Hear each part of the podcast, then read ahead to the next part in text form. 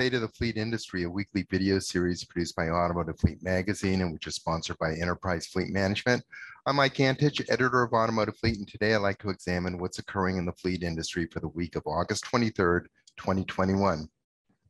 So here we are, we're entering the 19th month of the COVID-19 pandemic, which has the dubious distinction of being the most disruptive event that's ever occurred in the fleet industry. But perhaps the biggest impact of the pandemic, at least to me, is that it's created a business environment that lacks predictability.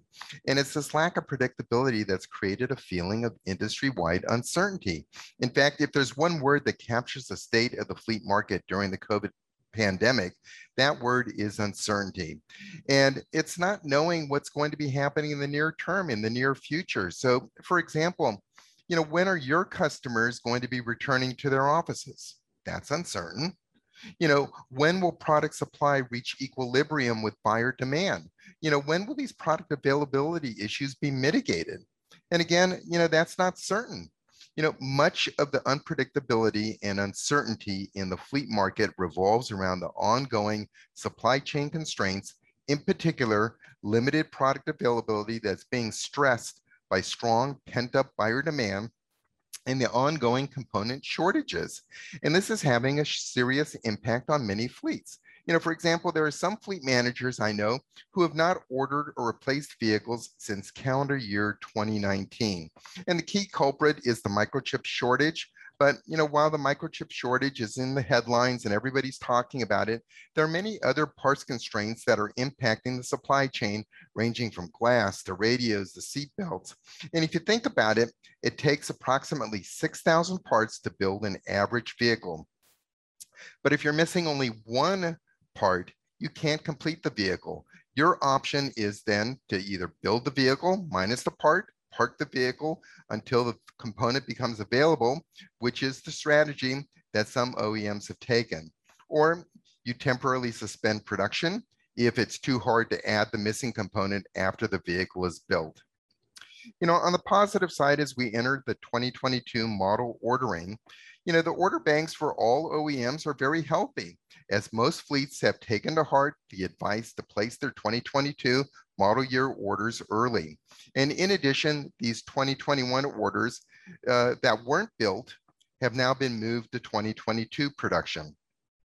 But on the flip side, we're only at the beginning of the 2022 model ordering cycle, and already several models have been built out for the entire model year. And October deliveries for some models are now being pushed back to November or December delivery dates. You know, other OEMs are requiring fleets to provide an allocation request to their OEM rep as to how many of a particular model they are planning to order for the 2022 model year. This is then reviewed and pre-approved before the vehicles can be ordered. And for the most part, this is model specific. It's primarily focused at those models that are in high demand, and it's designed to avoid mega fleets from placing large orders, gobbling up significant parts of production. And likewise, a parallel focus of the OEMs is to restore their dealer inventory, which is at historic lows. And it's a real balancing act by the OEMs to meet the demands of both the dealers and fleet customers. But it's important to remember that these supply chain constraints are not restricted to the automotive industry and run through most of the economy, and in fact are global supply chain issues. And many of these supply chain shortages are linked to the longer lead times for commodities such as steel, aluminum, and rubber. So for instance, if it takes longer to get rubber, it lengthens the production time for tires, hoses, liners, or many other automotive components that use rubber. Plus, many of the components and their raw materials come from Southeast Asia. And as the COVID Delta variant virus has reemerged in Southeast Asia, it's created temporary shutdowns of commodity suppliers and parts manufacturers located in the region. And in addition, widespread logistic constraints are occurring in the maritime industry. This is a huge issue. And many of these components, raw materials, they're being transported by sea. And shipping rates and freight volumes have soared. You know, retailers, they've ramped up their orders for the upcoming holiday season, which is further stressing the global supply chain. Plus, there is a shortage of shipping containers on top of that. And there continues to be unprecedented developments caused by the pandemic, such as the recent precautionary closure of the third largest port in the world, which is called Ningbo Zhoushan, and its headquarters, and it's located in China. And it was closed due to an outbreak of COVID, and it was a precautionary closure. But when was the last time you heard of an entire port, especially the third largest port in the world, being closed?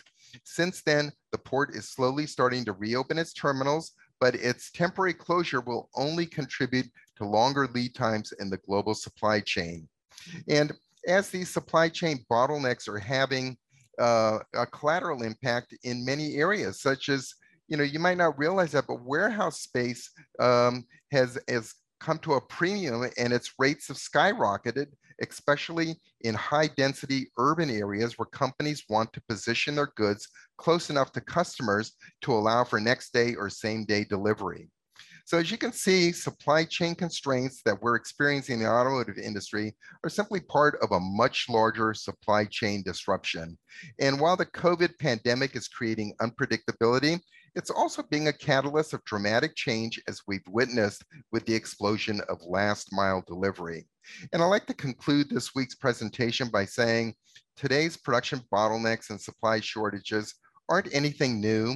They typically occur during every economic recovery. Eventually, supply will reach equilibrium with buyer demand, and this period will indeed pass. However, the realization is sinking in that we may have been overly optimistic as to when these production availability constraints may be resolved. And when I talk with fleet management companies, more of them are cautioning their customers that these product availability constraints will carry over into calendar year 2022 and perhaps 2023. They see it as a multi-year problem. With this as the backdrop, fleet managers need to try to get ahead of the curve, and you need to be planning beyond 2022 and looking more long-term to your needs in 2023. So with that as a final observation, I'd like to conclude my State of the Fleet Industry presentation for the week of August 23rd, 2021. I'd like to thank you for watching.